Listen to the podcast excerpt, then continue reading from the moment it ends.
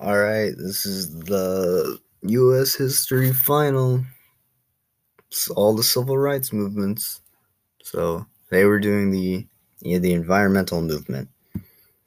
So the environmental movement of the 50s, 60s, and 70s was a series of attempts to improve and protect the planet from the harmful neglect and exploitation of past consumers.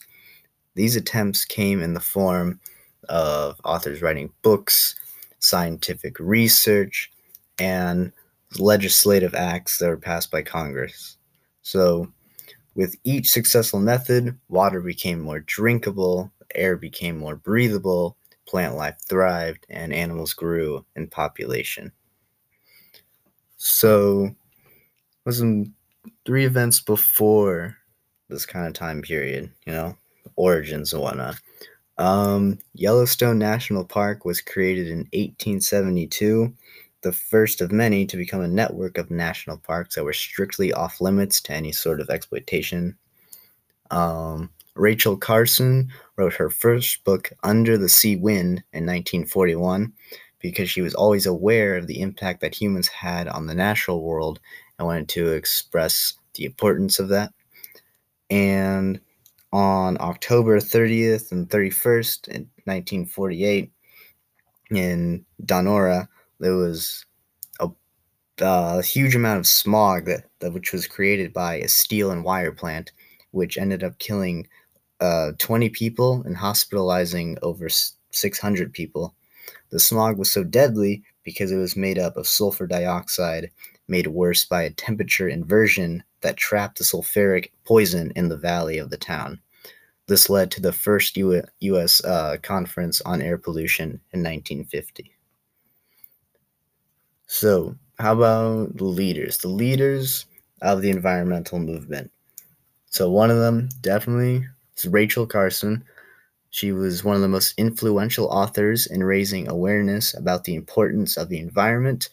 She liked to talk about the sea a lot and the overuse of pesticides, such as uh, in her books like Under the Sea Wind, The Sea Around Us, The Edge of the Sea, and her most famous one, Silent Spring.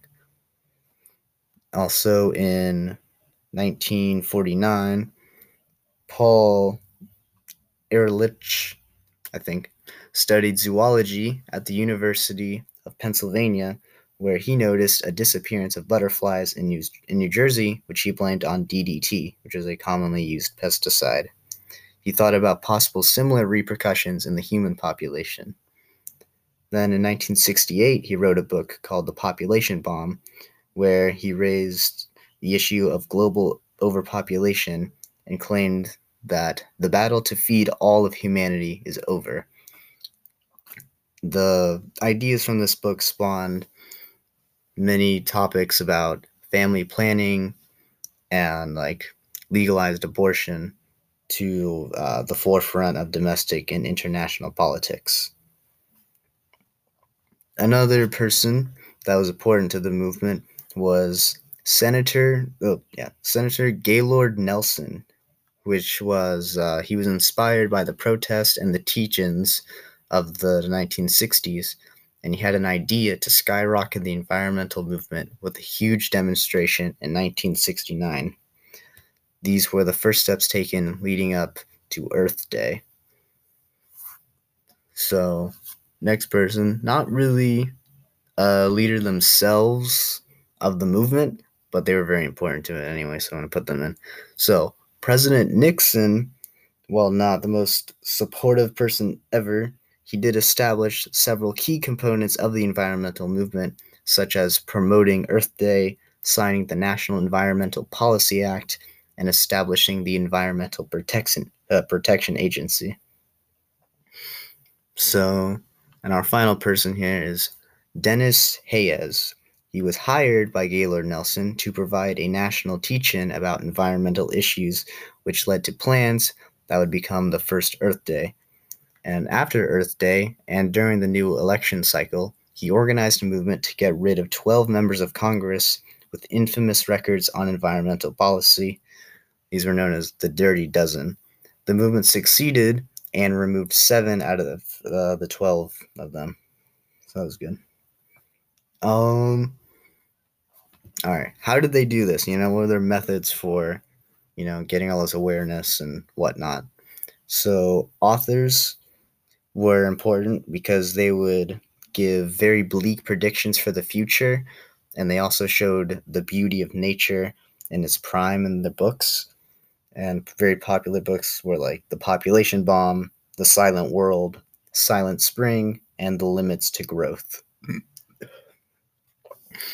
Um, scientific research was very important, and because it, uh, you know, it would prove how healthy and unhealthy certain aspects of life were, such as um, such as when JFK's Science Advisory Committee concluded that DDT's harmful effects, which were speculated, were in fact true. Uh, California set emission standards due to increased evidence of a link between smog and car emissions.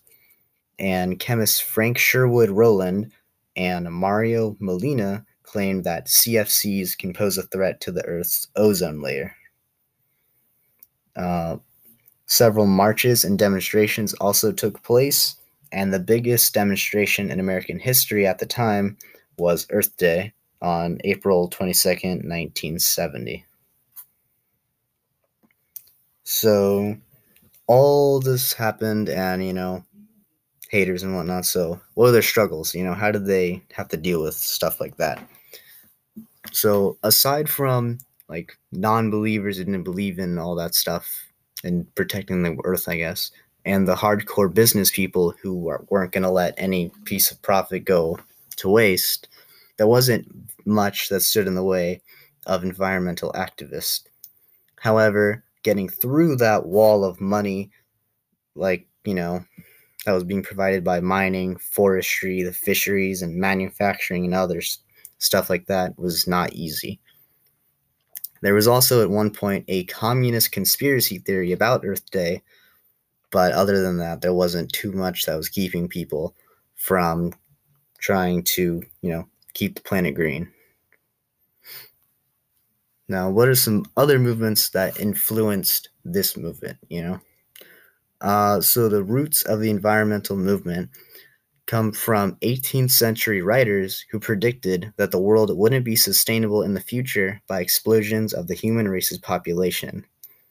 The later in time, these visionaries were coming to be known as transcendentalists, and they proposed ideas that nature possessed a spiritual element that transcends human utility. Uh, most of these I- ideologies, however, were squashed by the, indu- uh, the Industrial Revolution until conditions grew so bad that these ideas resurfaced and modernized in the 1900s.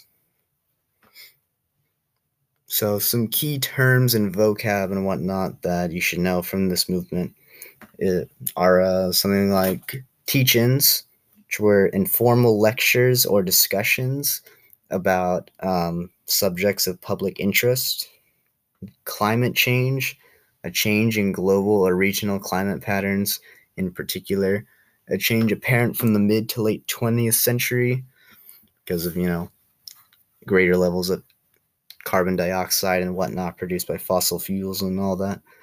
Pesticides, a substance used for destroying insects and other organisms that were harmful to cultivated plants or to animals.